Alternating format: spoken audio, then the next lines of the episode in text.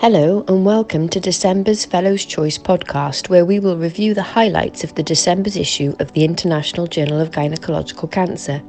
I'm Sadie Jones. And I'm Navya Nair. This month, we will discuss the results of the Uterus 11 study, treatment in early stage cervical cancer, fertility preservation in endometrial hyperplasia and cancer, the optimal treatment in newly diagnosed ovarian cancer, care for transgender patients, and more. In the lead article this month, Simone Marnitz et al. from the University of Cologne in Germany present the Uterus 11 trial, a prospective randomized trial looking at surgical versus clinical staging in patients with stage 2B to 4A cervical cancer. The motivation for this study was the reported limitations of imaging in accurately staging cervical cancer.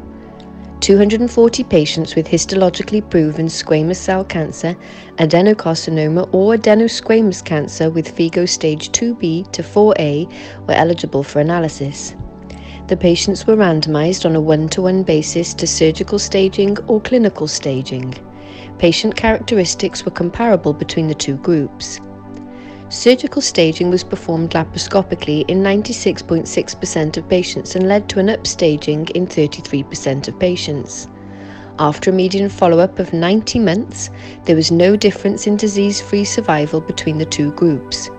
However, in a post hoc analysis, there was a benefit in disease free survival for patients with FIGO stage 2 cancer and cancer specific survival in favour of laparoscopic staging. Andra Nica et al. from Toronto present an article entitled Survival After Minimally Invasive Surgery in Early Cervical Cancer Is the Intrauterine Manipulator to Blame? This group conducted a retrospective cohort study of 224 patients with squamous cell carcinoma, adenocarcinoma, and adenosquamous carcinoma of the cervix staged between 1A1 and 2A between the years 2007 and 2017. 115 patients had surgery with a uterine manipulator, and 109 had surgery without a manipulator. 53 were robotic, and 171 were laparoscopic surgeries. They found that in patients where no uterine manipulator was used, were more likely to have residual disease, positive lymphovascular space invasion, positive margins, and positive lymph node metastases. Recurrence free survival at five years was 80% in the no uterine manipulator group and 94% in the uterine manipulator group. However, after controlling for the presence of residual cancer, tumor size, and high risk pathological criteria, the use of the intrauterine manipulator was no longer significantly associated with worse recurrence free survival. Angela Santoro et al. evaluated standard ultra staging compared to one step nucleic acid amplification for the detection of sentinel lymph node metastases in early stage cervical cancer. This study is a retrospective analysis of consecutive patients who underwent surgery between 2018 and 2020 for preoperative stage 1A to 2B cervical cancer. All patients had sentinel lymph node assessment with ultrastaging or one step nucleic acid amplification, which will be referred to as OSNA. 116 patients were included in the analysis, with 53% in the ultra-staging group, of which 49% also had pelvic lymphadenectomy, and 63 in the OSNA group, of which 54% underwent pelvic lymphadenectomy. Overall, 22 patients had metastatic sentinel lymph nodes, 11.3% in the ultra-staging group and 25.4% in the OSNA group. There were two patients in each arm, 7.7% in the ultra staging group and 5.9% in the OSNA group, that were found to have metastatic non sentinel lymph nodes. In the OSNA group, two patients with negative sentinel lymph nodes had metastatic disease in the pelvic lymph nodes, and no patients with positive sentinel lymph nodes had metastases in the pelvic lymph nodes. In the ultrastaging group, all patients with negative sentinel lymph nodes did not have metastatic disease in other pelvic lymph nodes. The authors concluded that the ultrastaging protocol revealed higher sensitivity and more reliability in predicting pelvic non sentinel lymph node status. Yi Xiaohe and group evaluated oncologic and obstetrical outcomes after fertility preserving retreatment in patients with recurrent atypical endometrial hyperplasia and endometrial cancer. In this study, 25 patients, 9 with atypical hyperplasia and 16 with endometrial cancer, were included. Patients were treated for a median of 5 months with a median follow up time of 19.5 months.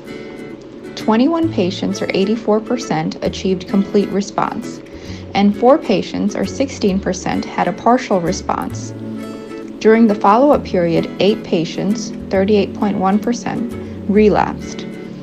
The time from retreatment to complete response for endometrial cancer was 7.5 months versus 3 months for endometrial hyperplasia.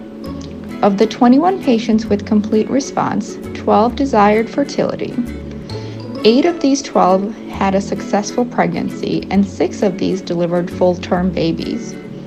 The authors concluded that the response rate is high and obstetrical outcomes are favorable after fertility preserving retreatment in patients with recurrence of atypical endometrial hyperplasia and endometrial cancer. Melica Nourmoussavi Brodeur et al. from Canada present the Cherendo study. In this study, the role of neoadjuvant radiotherapy followed by extrafascial hysterectomy was evaluated in terms of obtaining local regional control in patients with endometrial cancer and gross cervical involvement. A retrospective cohort study was performed of 30 patients between 2006 and 2016 from the University Hospital of Montreal treatment protocol consisted of pelvic neoadjuvant radiotherapy and high dose brachytherapy, followed by extrafascial hysterectomy. All patients completed radiotherapy and 90% of patients received brachytherapy. All patients underwent surgery. Median follow up time was 62 months, during which time six recurrences were identified. All except one had distant recurrences and two had local regional recurrences. Five year local regional control rate, disease free survival, and overall survival rates were 90.5%, 78.5%, and 92.6% respectively. Two patients had grade 3 radiation related complications, and two patients had grade 3 postoperative complications. The group conclude that neoadjuvant radiotherapy followed by extrafascial hysterectomy offers good local regional control with low treatment related morbidity in patients with endometrial cancer and overt cervical involvement. Ying Lu and colleagues studied preoperative neoadjuvant chemotherapy cycles and survival in newly diagnosed ovarian cancer. What is the optimal number? A Memorial Sloan Kettering Cancer Center Team Ovary study. 199 women with newly diagnosed ovarian, fallopian tube, and primary peritoneal cancer recommended for neoadjuvant chemotherapy and interval debulking surgery from July 2015 to December 2018 were included. The median number of neoadjuvant cycles was four, with 56 women receiving five or more cycles.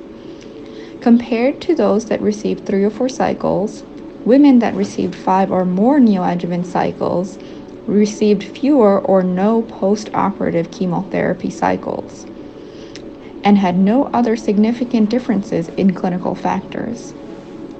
Complete gross resection rates were similar among both groups.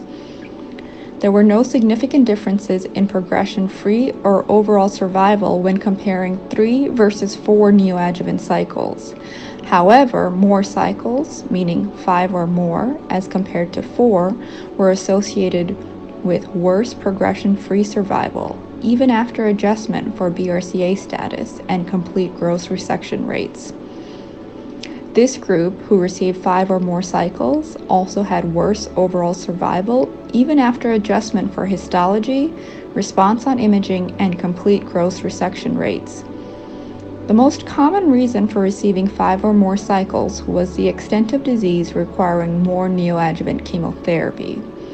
Authors concluded that despite maximal cytoreduction, patients receiving five or more neoadjuvant cycles have a poorer prognosis than those that receive three to four cycles.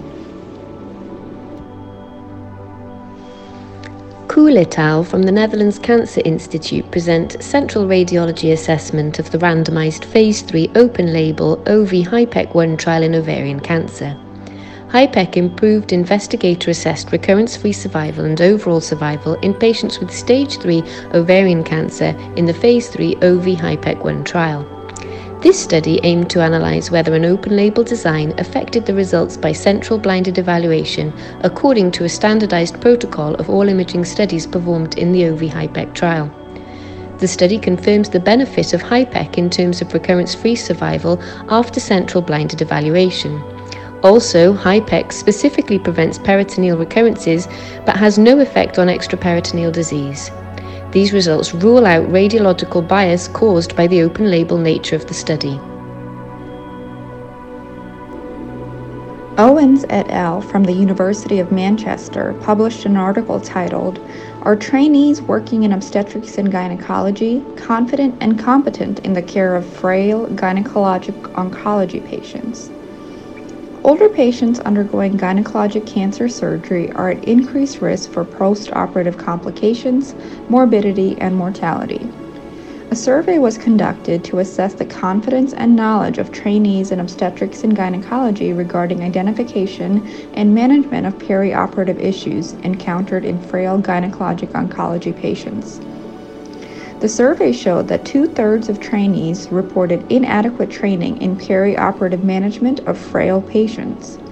Only 6% of trainees were able to correctly identify all three diagnostic features of delirium. 87% of trainees feel that introducing specialist services for frail patients would improve perioperative outcomes.